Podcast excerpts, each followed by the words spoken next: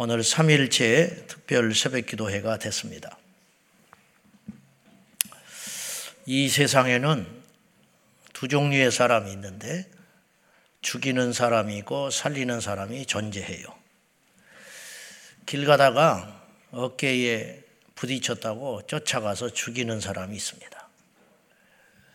지금 푸틴이 우크라이나를 만만하게 보고 침공을 했다가 큰 진흙탕에 빠졌습니다. 우리가 남의 일이라 쉽게 이야기하지 우리 아버님 세대, 할아버지 세대가 전쟁을 치룬 민족입니다. 우리가 지금 먹고 살만 하니까 체면 차리고 있지 전쟁이 났다. 기가 막힌 일이죠.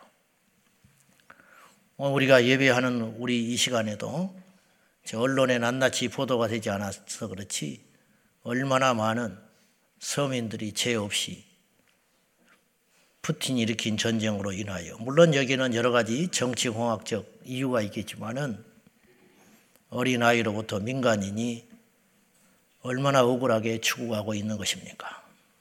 수 없는 사람을 그는 죽이고 있습니다. 근데 사람은 꼭 칼로 총으로만 죽이지 않아요. 사실 통계에 잡히지 않아서 그렇지 말로서 마음으로서 죽이는 사람은 훨씬 많을 겁니다. 거짓말을 퍼뜨려 죽입니다. 말로서 가슴에 칼을 맞아서 죽어가요. 우리 교회 앞에 오다 보면 우리 권사님 댁에서 작년에 소나무를 정성스럽게 심어 주셨는데 안타깝게도 이 소나무가 죽어가요. 그 속이 상해 죽겠어요. 그 닝게르를 꽂아놨어요. 살려보겠다고. 근데 그걸 제가 보면서 어떤 생각이 들었냐면 저 소나무가 죽어가니까 보이는 거예요. 근데 한편으로 우리 교회에 와서 죽은 사람은 보이지가 않아요. 어느 날 보이지 않아요. 다른 교회라도 가면 좋겠는데 안 보여요. 그 자신이 스스로 떠났는지, 우리가 잘못해서 떠났는지, 제가 뭘 실수해서 떠났는지, 가끔 이분은 우리 교회 얼마나 상황이 아니에요. 첫째, 거리가 너무 멀어요. 두 번째, 그 교회에서 너무 오랫동안 몸담아서 봉사를 했어요. 그러면 오지 못하다는 오지 말한 소리는 못하고 이렇게 먼데 어떻게 우리 교회를 다니려고 합니까? 그러면 살로 왔다는 거예요. 그 소리 들으면 막지를 못하겠어요. 근데 그 말을 들을 때 텅 무서운 것이 이분이 살로 왔다는데 나중에 죽으면 어떡할까? 누가 책임져? 실제로 그런 사람들 중에 안 보이는 사람들이 꽤 있어요. 살로 왔다는데 죽은 거예요. 내가 잘못해서 죽였는지, 우리 교회가 뭘 잘못해서 죽였는지, 그 사람이 순수하게 마귀의 공격을 받아서 또다시 넘어졌는지는 모르겠지만은 내가 이 세치어로 얼마나 많은 사람을 죽였을까. 제가 일전에도 한번 이야기했지만은 제가 눈으로 사람을 죽인 적이 있어요. 상가 교회에서 허덕허덕 하고 있을 때 새벽 기도 끝나고 내 방에 앉아 있는데 누가 내 방을 두드렸어. 문을 열었더니 어떤 젊은이가 한심하게 맨발로 서 있었어요. 얼마나 밤새껏 술을 퍼마셨는지 윗도리는 러닝버스, 러닝만 있고 밑에는 바지 차림에 신발이 없어. 그래서 신발 하나 달라는 거야. 제가 좋은 마음이 들겠어요? 새파랗게 젊은 놈이 그래서 속으로 네 같은 놈도 놔놓고 미역국을 먹을 거지. 나는 인생을 이렇게 살지 않아.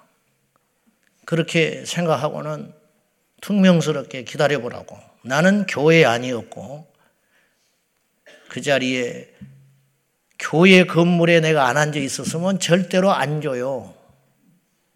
근데 우리 교회 욕먹을까봐 누가 봐도 목사잖아. 새벽 기도 끝나고 모양실에 앉아 있는데 문 두드리고. 그래도 교회에 가면 문전막대 하지 않을 것 같으니까 찾아온 그 젊은이를 교회를 다니면서 신발이 하나 남는 게 있길래 주면서 이렇게 주니까는 신발을 신으려고 앉았어요. 허리를 굽히고 앉고 나는 서가지고 뒷짐지고 이렇게 쳐다보고 있는 거예요. 근데 신발 신고 일어나다가 나를 이렇게 쳐다봤어요. 밑에서 위를 쳐다봤어. 나도 쳐다봤어. 근데 내 눈은 그를 죽이고 있었어. 네가 인간이냐? 응? 왜 세상을 이따위로 사냐? 내 눈이 그렇게 말을 하고 있는 거예요. 근데 이 친구가 내가 그렇게 말하는 걸 알아들어요. 왜냐? 그 눈을 보면 나를 쳐다봐요. 근데 이렇게 말을 해, 나한테. 내가 더러워서 이 신발 신고 가기는 한다. 근데 너는 뭐가 그렇게 잘났냐? 그렇게 지금 대화를 하고 있는 거야, 고수끼리 눈으로. 나는 그 눈을 평생 잊지 못해요. 그리고는 엘리베이터를 타고, 엘리베이터를 타고 고맙다는 인사도 없이 내가 그렇게 눈으로 그 사람을 욕을 했는데 인사가 나오겠습니까? 엘리베이터 문이 닫히면서 그 눈이 나를 쏘아붙이고 사라졌어요. 저도 어려서 그랬고, 혈기가 있어서 그렇고, 제 눈으로, 눈으로 그 사람 죽인 거예요. 옥상에서 지금 누군가 때밀지 않아도 떨어져 죽는 사람이 있어요. 우리의 말로 그 사람을 죽인 거예요. 누군가 칼로 찌르지 않아도 누군가의 수근거림으로 그 사람을 목매어 죽이기도 합니다. 누차 말하지만 우리 교회는 살리는 교회가 되어야 됩니다. 부족한 게 많죠. 우리보다 훌륭한 교회, 더 기가 막히게 좋은 교회가 저보다 더 훌륭한 인격과 영성을 가진 목사님들이 이 땅에 너무 많지요. 응당 더 많아야 되지요. 그렇지만 우리 교회는 우리 교회 나름대로 살리는 데 힘쓰는 교회가 되어야 된다 이 말이에요. 가끔 교회에서 분란이 나가지고 교회 앞에 프랭카드를 들고 서 있고 교회가 두 패로 갈려서 싸우니까 경비하는 용역들이 출동을 하고 서로 마귀라고 마귀들과 싸울지라 찬송을 부르고 경찰이 출동을 하고 법정에 서고 그래가지고 몇천 명씩 모이는 교회가 몇백 명 앉아가지고 그러면 그 사건을 통해서 죽어버린 사람이 나오는 거예요. 다시 말하지만 칼로만 죽이는 게 아니라니까. 차라리 칼로 죽인 사람은 통계라도 잡히지. 그래가지고 예수 떠나버리고, 그리고 신앙 떠나버리고, 아버지가 믿음의 본이 되지 못해가지고 자식이 방황을 하고, 목사가 뻘짓해가지고 성도들이 방황하고 돌아다니고, 먼저 믿는 성도들끼리 파당을 지어가지고, 새로 교회 와가지고 살아보겠다고 바둥바둥 하는 그 사람, 그 사람 하나 품질을 못해가지고 밀어내고 설쳐된다고. 인제 온 것들이 뭘 아냐고. 밀어내고 그 틈바구니에 끼어주지도 못하고 그래가지고 그 사람 영적으로 죽여가지고 세상에 다시 보내가지고 방황하고 돌아다니고 하나님 앞에 가면요 다 결산하는 날이 와요. 저도 무서운 거예요. 나는 몇 명이나 죽였을까? 몇 명이나 죽었을까? 분명히 죽였을 거라고요. 하지 말아야 할 말해가지고. 설교 때 가시가 있어서 누군가를 죽였을 거라고. 무서워요. 반면에 이 세상에는 살리는 사람도 있어요. 제가 몇 주 전에 설교했지만 호로스 그랜트 언더우드 선교사님 우리나라에 와서 4대를 우리나라를 위해서 희생해 주신 언더우드 가문 그 일대가 우리나라에 오신 그랜트 언더우드 선교사님은 병원에서 근무하다가 신혼여행을 갔는데 신혼여행도 황해도 지방 돌아다니면서 사람 살리러 신혼여행 갔어요. 장장 1600km를 여행을 하면서 두 달 동안 600명을 진료를 하고 33명 세례를 줬어요. 그러니 그분의 삶이 어떠했겠냐고. 조선 땅에 대학이 있었다면 조선 사람들이 지혜롭고 총명하고 근면하기가 이루 말할 데 없는데 이런 주변의 열강에 짓밟혔겠는가. 그래가지고 이분의 평생의 소원이 조선 땅에 대학 세우는 거. 근데 학교 세우기 전, 1년 전에 학교 세워지는 거 못 보고 돌아가셨다. 얼마나 많은 사람을 살렸냐고. 얼마나 많은 사람을. 조선시대 거상, 제일 큰 거상 두 명 있어요. 북쪽에는 임상옥, 남쪽 제주도의 김만덕. 김만덕은 여자입니다. 12살 때 찢어지게 가난한 집에 태어나가지고 12살 때 부모가 죽고 고아가 돼버리고 말아요. 어할 때 없어지니까 기생의 수양딸이 됩니다. 그래가지고 거기서 목숨 부지하고 살다가 18살이 될 때 관노가 돼가지고 사또의 수청을 둘러 들어갑니다. 들어간 첫날 하얀 소복을 입고 들어갔어요. 사또가 깜짝 놀래가지고 이게 회계망측한 짓이 소복을 입고 나타나니까 이게 무슨 짓이냐 하니 김만덕 나는 원래 기생이 될 사람이 아닙니다. 내가 오늘 사또의 수청 들고 자결하렵니다. 나를 살려주십시오. 그러자 사또가 충격을 받아가지고 풀어줘요. 그 해에 객주점을 차려가지고 얼마나 수단이 좋은지 18살 먹은 소녀가 지금부터 200년 전에 1년 만에 1천냥을 봅니다. 제주도에서 독하단 소리 듣고 그 당시 말총으로 간 만들고 사슴 녹용 만들어가지고 쟁쟁한 사람도 생각하지 못할 무역을 해가지고 육지와 상거래를 해가지고 큰 돈을 봅니다. 근데 1792년에 5년 동안 제주도에 태풍이 불고 가뭄이 일어가지고 사람들이 굶어 죽어 가요.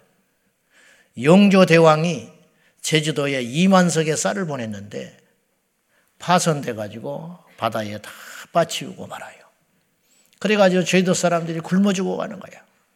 그걸 알고 김만덕이 평생에 모은 재산을 가지고 배를 선수 챙겨 가지고 육지에 가서 쌀을 사다가 제주도 사람들을 살려냈습니다.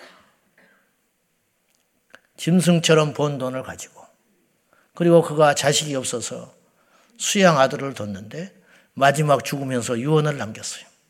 그 아들에게 최소한의 것만 남기고 모든 재산은 제주도에 환원한다. 그리고 죽었어요. 장부도 이런 장부가 없어요.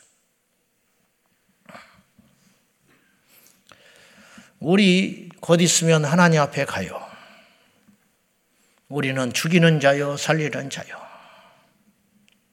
이 땅에 우리를 살리러 오신 분이 있습니다. 예수 그리스도. 오늘 구절 말씀 다시 한번 보겠습니다.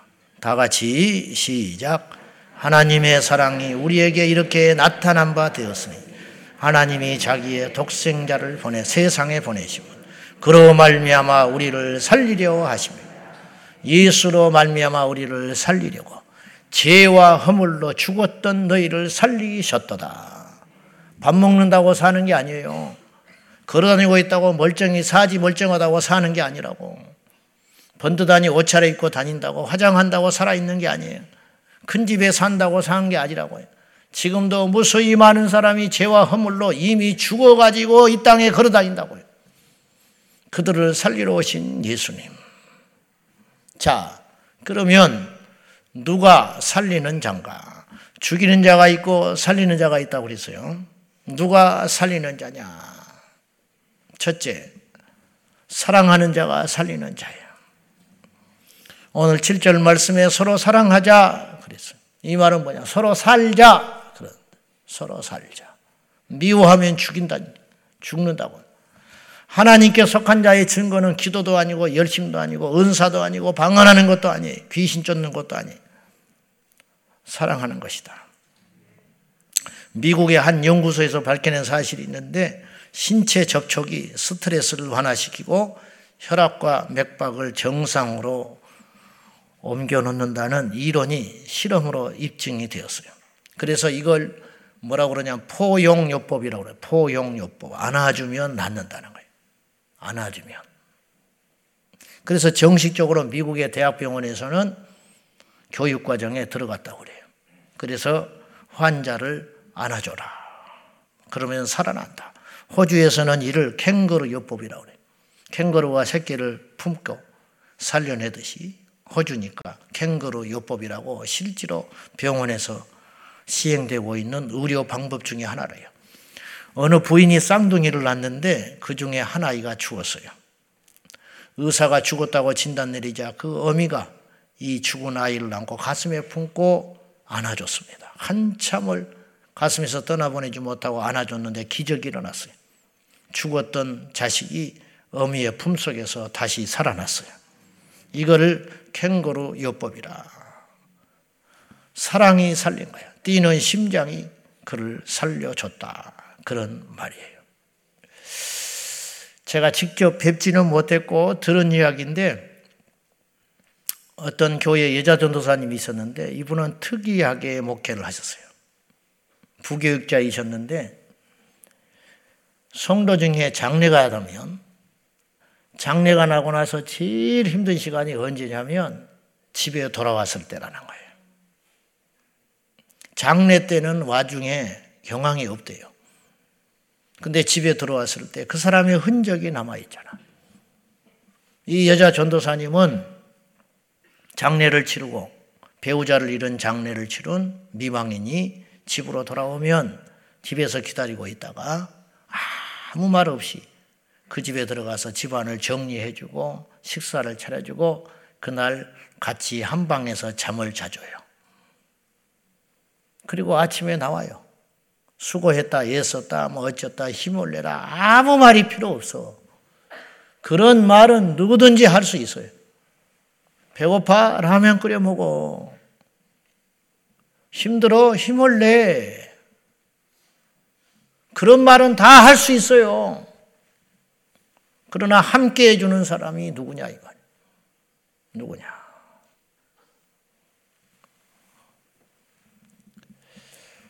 아까도 제가 말했다시피 저는 이 세치어로 수없이 많은 사람을 죽였을 것 같아요. 다시 한번 결심해 보지만 자신이 없어요. 어찌됐든 우리 모두가 예수의 사랑, 사랑하는 사람이 되어서 세상에서 지치고 힘들고 허망하여 세상에 마음 두지 못하고 방황하여 이 높고 높은 문턱을 넘어서 교회 찾아온 그 영혼을 죽이지 말고 예수님의 사랑으로 품고 인내하고 살려주는 교회 공동체가 되자 이런 말이죠. 요한복음 13장 1절 다 같이 시작 6월절 전에 예수께서 자기가 세상을 떠나 아버지께로 돌아가실 때가 이른 줄 아시고 세상에 있는 자기 사람들을 사랑하시되 끝까지 사랑하시니 끝까지 사랑한다는 건 무척 힘든 일이에요. 요즘 젊은이들 금세 사랑했다가 헤어져요. 요새 사람들 금세 사랑하다가 말 한마디에 철천지 원수가 된다고. 나가 떨어져 버려요. 죽고 못 사는 사이처럼 지내다가 어느 날은 교회에서 본체 반체하고 있어요. 이건 가짜 사랑이라. 예수님이 끝까지 사랑했던 제자들이 어떤 존재들이에요? 배신할 베드로, 자기를 팔 가론 유다. 우리는 모르니까 이렇게 속편하게 앉아 있다니까. 모르니까. 우리 속마음을 속속히 다 들여볼 수만 있다면 이 자리에 앉아 있을 사람은 없어요. 그 사람하고 손잡고 악수할 사람은 없다고요. 부부간에 살 사람이 별로 많지 않아요. 모르니까 속아주는 것도 은혜고, 모르니까 모르는 것도 은혜구나. 그럴 때가 너무 많은 거예요. 그러나 예수님은 속속들이 알고 있는 거예요. 그런데 주님이 그들을 끝까지 품고 사랑으로 감싸주시고 안아주셨다. 베드로를 향한 그 사랑이 죽었던 베드로가 다시 살아나서 예수 그리스도를 위해서 살아가는 주님의 기독교 역사상 가장 위대한 사도가 되었다. 베드로가 무슨 능력이 있어요? 베드로가 무슨 학문이 있어요? 베드로가 무슨 도덕주의자입니다. 그러나 예수 만나 사니까 베드로가 그렇게 위대한 큰 사도가 되었다라는 거예요. 사랑하면 살고 사랑받으면 산다 이 말이죠. 우리 모두가 살리는 하나님의 사랑의 메신저가 되시기를 주님의 이름으로 축원합니다. 마지막으로 예수 전하는 자가 살리는 자예요. 예수님은 생명폭탄이 생명폭탄. 예수님이 그 안에 들어가면 살아나요. 13세기에서 16세기까지 남아메리카 대륙을 지배했던 거대한 제국이 있었어요. 안데스 산맥을 중심으로 무려 인구가 그 당시에 900만 잉카 제국, 그 찬란한 문화를 이루었던 잉카 제국이 파울로가 스페인 정복자 파울로가 160명 데리고 그 땅에 들어갔는데 900만 명이 죽어버렸어요. 왜 죽었는지 알아요? 첨단 무기 때문에 꼭 그렇지도 않아. 90%가 천연도로 죽었어요. 죽인 사람도 모르고 죽은 사람도 몰랐어요. 알고 봤더니 유럽에는 이미 천연도에 한 차례 지나가 가지고 집단 면역이 생겼어요. 그래서 천연두가 이렇게 무서운 병이 아니에요, 이미. 자기들도 모르게 자기의 몸에 자기가 가져간 도구에 천연두를 갖고 들어간 거예요. 아메리카 대륙에 딱 상륙하니까 총으로서 사람을 죽인 게 아니라 천연두가 온 땅에 퍼져가지고 900만 명이 다 몰살하고 말았다. 그들이 상륙했을 때 살인 균이 같이 들어가서 죽여버린 거예요. 자기들도 모른 채. 지금부터 150여 년 전에 이 땅에 선교사님들이 생명 폭탄 배에 싣고 조선 땅에 왔다니까요. 예수 폭탄. 폭탄 던지면 폭탄이 죽이잖아요. 예수 전하면 예수님이 살린다고요. 예수님이 살려. 저도 예수 때문에 살았고, 여러분도 예수 때문에 산 거예요. 예수 믿어도 이 정도야. 안 믿었으면 우리가 어떻게 됐겠냐고. 예수 믿어 신학하고 목사 돼서 이 정도라. 나는 예수 없으면 죽었어요. 목숨이 끊어진 것이 죽음만이 아니라고.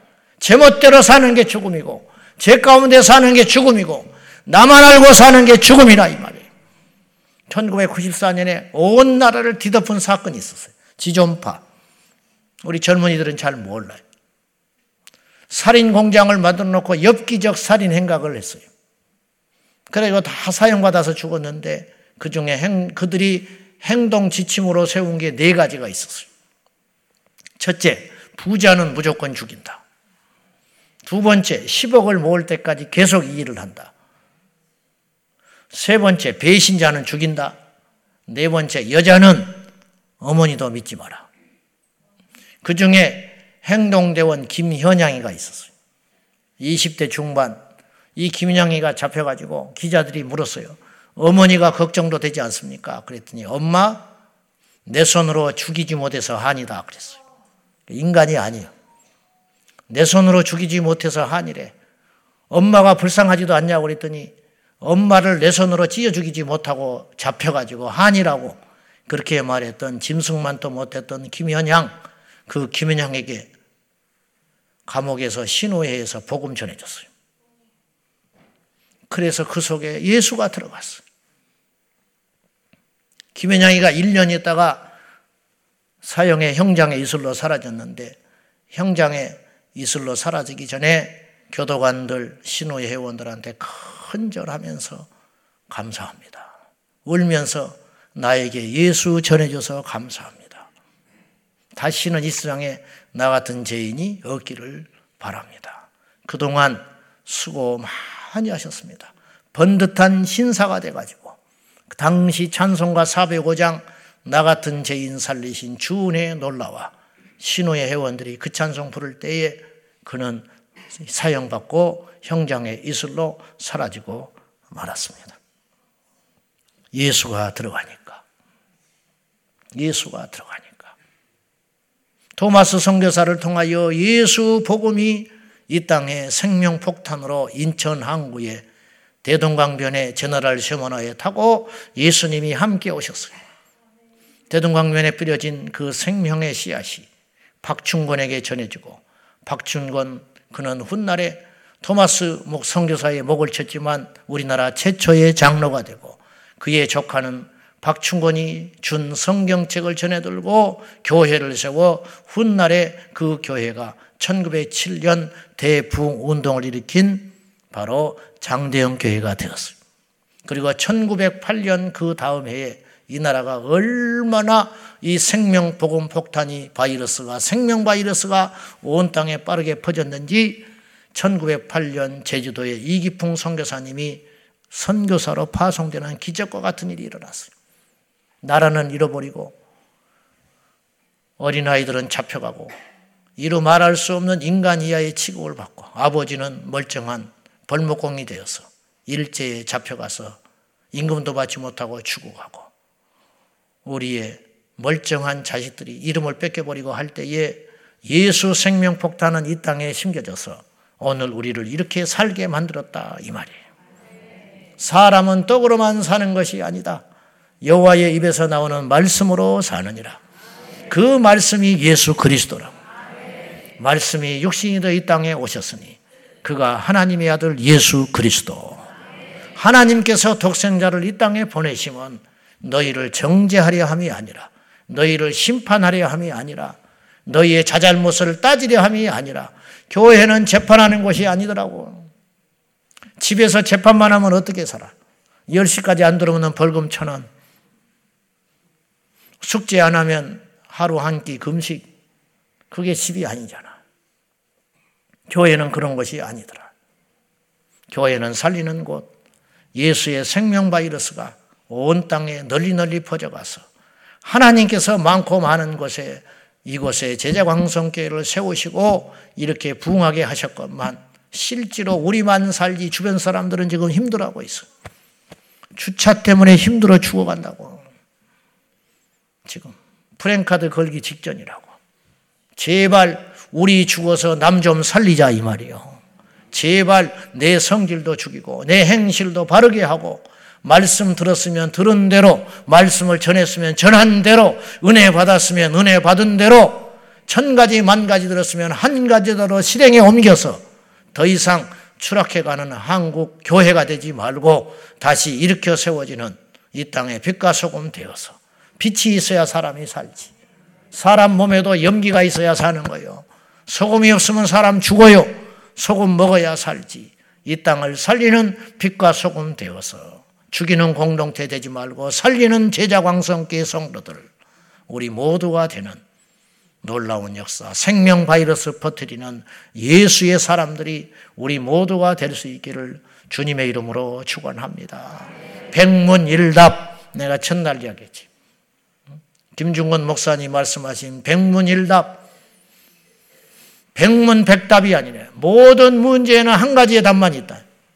백 가지, 만 가지 문제에도 한 가지 해답만 있다. 만능의 열쇠, 방문에 천 개, 만 개가 걸어담겨 있어도 오직 만능 열쇠 하나로 열리는 것이. 가난한 자도 예수가 필요하고, 부한 자도 예수가 필요하고, 잘난 자도 예수가 필요하고, 못난 자도 예수가 필요하고, 지금 이 시간에 죽어가는 그에게도 예수가 필요하고, 막 태어난 아이에게도 예수가 필요하다. 그 답이 예수 그리스도. 이 땅의 유일한 소망이 누구라고요? 우리 교회 주인이 누구라고요? 우리를 새롭게 하실 유일한 분이 누구라고요? 다시 오실 분이 누구라고요? 우리를 살릴 분이 누구요? 예수 그리스도. 예수의 사람 되어서 예수의 생명 바이러스 퍼뜨리는 저와 여러분 되시기를 오늘도 제발 제발 죽이는 자 되지 말고 살리는 하루 한 날 될 수 있기를 예수님의 이름으로 축원합니다. 기도하겠습니다. 생명의 떡으로 오신 예수 그리스도. 그래서 베들레헴이 떡집이라는 이름입니다. 이 땅에 많고 많은 곳에 베들레헴 떡집에 떡으로 오신 예수 그리스도. 나를 먹으라 그리하면 살리라. 생명의 떡 대신 예수를 먹고 우리가 살게 되었으니 이제 이 생명의 떡 예수를 나눠주는 인생 되게 하여 주십시오. 입술로만 전하는 예수가 아니라 온 몸으로 삶으로 예수 전하여 예수의 생명 폭탄 가는 곳마다 퍼뜨려 살리고 회복시키는 인생 되게 해달라고 우리 다 같이 지금까지 무수히 많은 사람 죽인 것 회개하고 주여 이제 남은 인생 언제일지 모르나 살리는 인생 되게 하여 주십시오. 사는 인생 되게 하여 주십시오. 사랑하는 인생 되게 하여 주십시오. 예수 전하는 인생 되게 하여 주십시오. 다 같이 말씀 붙들고 기도하겠습니다. 살아 역사하시는 아버지 하나님, 우리 모두가 살리는 자 되게 하여 주십시오. 제발 제발 죽이는 자 되지 말고 살리는 예수의 사람 되어서 가는 곳마다 사랑하고 가는 곳마다 예수 전하여 살리는 예수 생명 퍼뜨리는 주님의 종들이 다 되게 하여 주시옵소서. 은혜와 사랑과 자비가 풍성하신 아버지 하나님 이 세치 혀로 사람을 죽이지 말게 하시고 흘기는 눈으로 사람 죽이지 말게 하시고 미워하는 마음으로 사람 죽이지 않게 하여 주소서. 살리는 예수의 사람, 죽인 사람 살리고 추구하는 영혼 살리는 예수의 사람들로 우리 제자 광성교회가 새로워지게 하여 주소서. 주여 교회가 없어서 이곳까지 왔겠습니까? 교회가 없어서 하나님이 이곳에 몸된 교회를 허락하셨겠습니까? 살리는 교회에 되라고 죽이는 사람 되지 말고 살리는 사람 되라고 우리를 이곳에 세워주신 아버지 하나님의 뜻을 알고 순종하며 오늘 또 살리는 예수의 사람들 다 되게 하여 주시옵소서. 독생자 예수를 이 땅에 보내사 십자가에 매달문 너희를 살리려 하심이라. 주여 이 땅에 우리를 살리러 오신 예수님 본받아 우리도 예수님처럼 사랑하게 하소서. 무시간 제자들 품에 안고 사랑하시되 끝까지 사랑하신 주님 배신할 줄 알고 자신을 팔자임을 알면서도 끝까지 품에 안고 사랑하셨던 예수님 우리도 예수님 흉내내게 하여 주시사 사랑하는 자 되게 하여 주소서 새 치혀로 더 이상 죽이는 자 되지 말게 하시고 흘기는 눈으로 사람 죽이는 자 되지 말게 하시고 미워하는 마음으로 사람 죽이는 자 되지 말게 하여 주시고 품고 사랑하고 이해하고 용납하고 용서하는 자가 되어서 예수님 전하여 살리는 생명 공동체 우리 제자왕 성교회 이 아침에 모인 우리 성도들 다 되게 하여 주옵소서. 아버지 이 강단에서 살리는 말만 하게 하옵소서. 우리 입에서 살리는 말만 나오게 하소서. 주여 살려주신 예수님 예수로 말미암아 살았으니 우리도 예수 전하여 살리는 역사 평생에 일어나게 하여 주소서.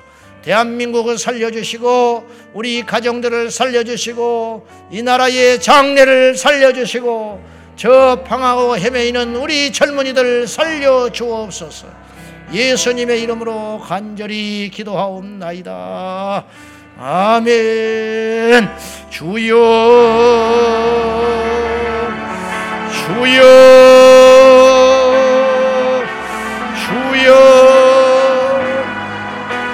살아 역사하시는 아버지 하나님 이 고난 주간을 통하여 진정한 회개와 거듭남 있게 하여 주소서 우리 자신을 먼저 성찰하며 돌아봐 주요 살리는 자 되게 하소서 새치여로 사람을 죽이고 아버지 앞에도 아무런 양심의 가책 없이 뻔뻔하게 살아가는 구원받았다 자신하는 위선자 되지 말게 하시고 날마다 날마다 내 영혼을 살리신 주님처럼 예수님 본받아 예수님과 같이 행하고 예수님 전하고 예수님의 사랑을 보이고 예수님의 사람 되게 하여 주소서.